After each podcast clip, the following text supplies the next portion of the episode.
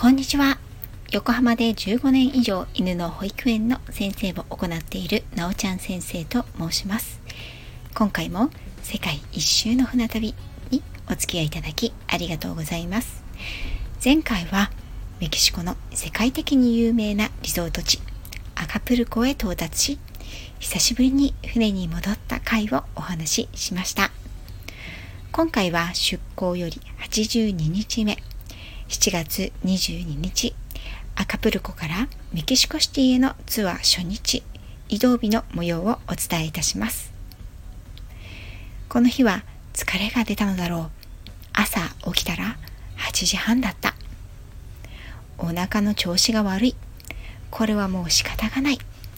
軽くパンとクッキーで朝食をとり、10時に一緒に行く友達の部屋へ彼女と一緒に停泊している船の前の城塞とアカプルコ名物のタコスを食べに行くこと約束していたのだった。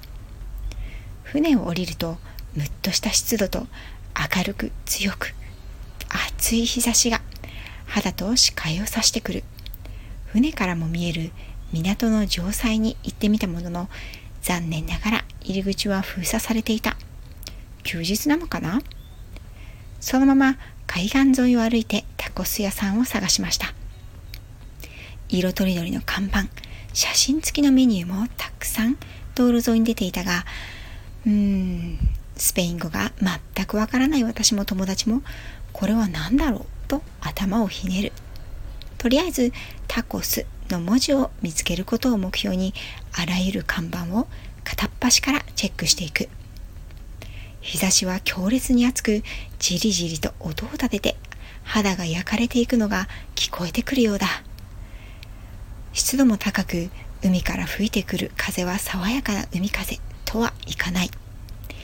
海岸はびっくりするほど汚くて、水は濁り、ゴミが浮いていて、なんとなく生臭い。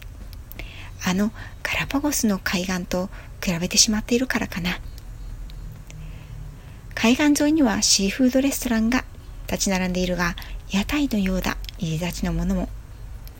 ちょっと恐れ多くて入る気がしない。まあそのうち入るようになるんだけどね。ビーチには水着の人々がうじゃうじゃいて、中にはビキニの上を取ってビーチで突っ伏しているセクシーなお姉さんたちも。まさに芋の子洗いの状態でギャップとショックで思考が停止する。観光地化される前はペリカンの遊ぶ真っ青な美しい入り江だったのかもしれないな。とぼんやり強制を上げながらビーチでコロナビールを飲み交わす人々を眺めながら歩いていた。しばらく歩いていると英語のメニューらしきものがありタコスと読み取れる。値段も4ドル前後で中にはオープンエアのテラス席になっていた。ヤシの葉の屋根で風通しが良さそうだ。ここに決めたと入ってよくわからないけれど2種類のタコスを頼んでみた。私はフレッシュオレンジジュース。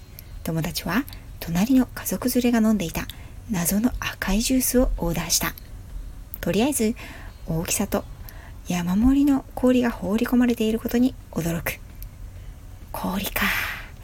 絶対に現地の水だろうけども、もうここまでお腹壊れていたら、これ以上壊しようがない。せめて漏らさないように気をつけよう。2種類のタコスは片方がベーコンと牛肉、ピーマン、玉ねぎのソテーにとろけるチーズのかかったものを柔らかいタコス生地に挟んだもの。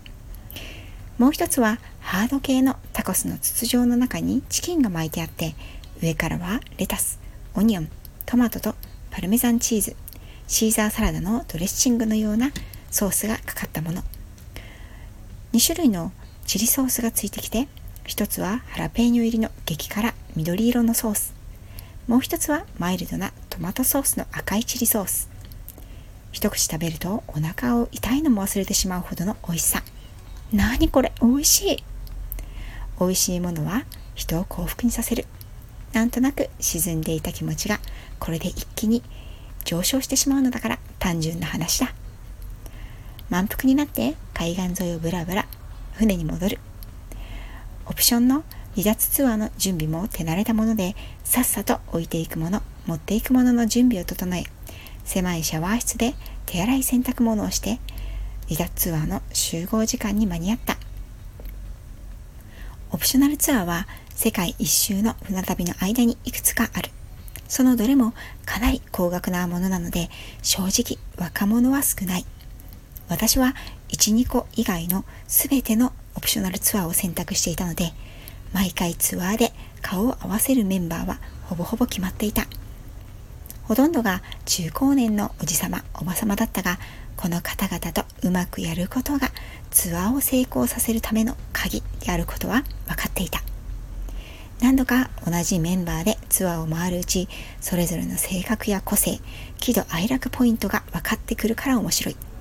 せっかくだから人間模様を含めてたくさん楽しまなくちゃね。アカプルコからまた飛行機に乗り昨日乗り換えたメキシコシティまで戻る。今回のツアーの最初はここメキシコシティからスタートだ。一歩空港から出て感じたのはアカプルコとは全く違う気候。寒いのだ。半袖ではいられず持ってきたウィンドブレーカーを羽織るほど。それもそのはずここは海抜2000メートルの高地。気温は低いが紫外線は強烈なので日焼けに気をつけてとガイドさんの説明を受ける。メキシコシティの国際空港から快適なバスに乗りホテルクリスタルロスへ。なかなか綺麗なホテルで何といってもきちんとバスタブがあってお湯が出る。ありがたい。部屋には備え付けのコーヒーメーカーもあった。7時半からホテルのレストランで夕食。なぜかメキシコ料理でなかったこととデザートがボソボソのパウンドケーキだったのが残念だったがマッシュルームのポタージュは壊れたお腹に優しい味だった。ウェルカムドリンクでみんなはマルゲリータやモヒートを飲んでいたが私はノンアルコールのコンナというジュースを頼んだ。これとても爽やかで美味しかった。何でできてるんだろう。さっぱりわからないけれど。ゆっくりお湯に浸かって体をリラックスさせてから眠りにつくことにした。さあ明日はメキシコシティの観光といよいよテオティワカン遺跡だ。期待に胸を膨らませ壊れたお腹が少しでも回復しますようにと祈りながらベッドに入った。今回の旅の様子はここまでとなります。少し短めの配信となりました。